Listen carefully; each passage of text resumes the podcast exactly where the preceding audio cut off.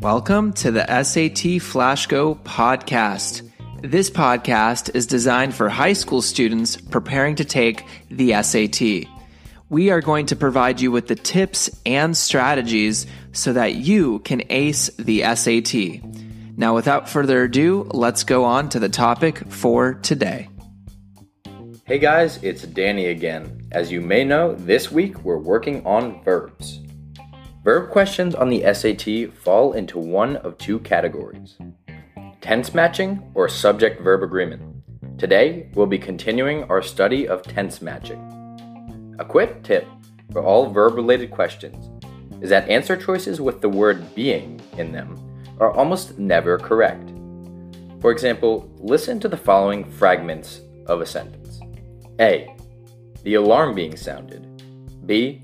The alarm sounding. C. The alarm sounds. Although any of these could be part of a grammatically correct sentence, the answer choice containing the word being is very unlikely to be the correct answer on the SAT.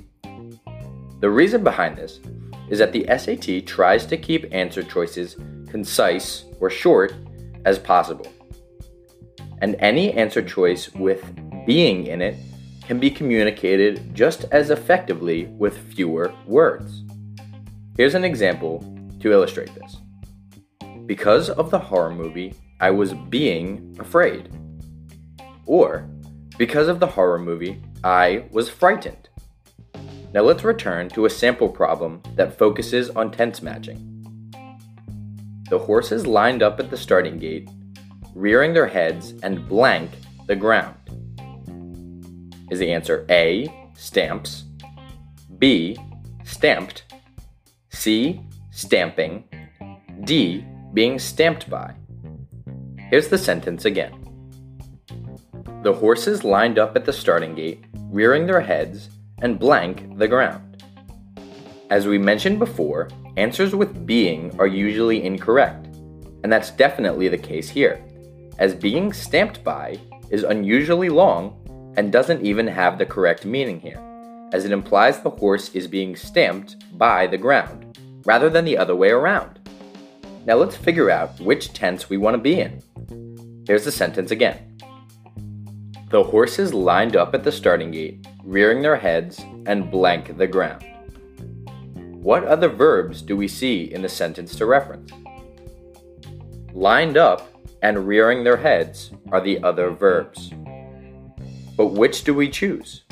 The trick here is to notice the and, which connects rearing and the missing verb. Rearing their heads and stamping the ground is the correct answer here, because rearing and stamping must be in the same tense.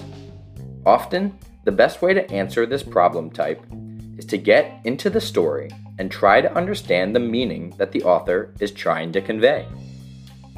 Thanks, guys, so much for listening, and check back in tomorrow for some more work on verbs. This episode of the SAT Flash Go podcast is powered by Ivy Experience, an educational company.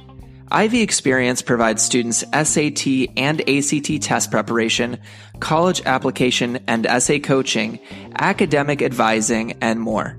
Ivy Experience helps students succeed in a world where college admissions are more competitive than ever. Please check out ivyexperience.com to learn more about this great service. Now, guys, I hope you enjoyed the episode for today on the SAT Flash Go podcast, and we'll see you on the next one.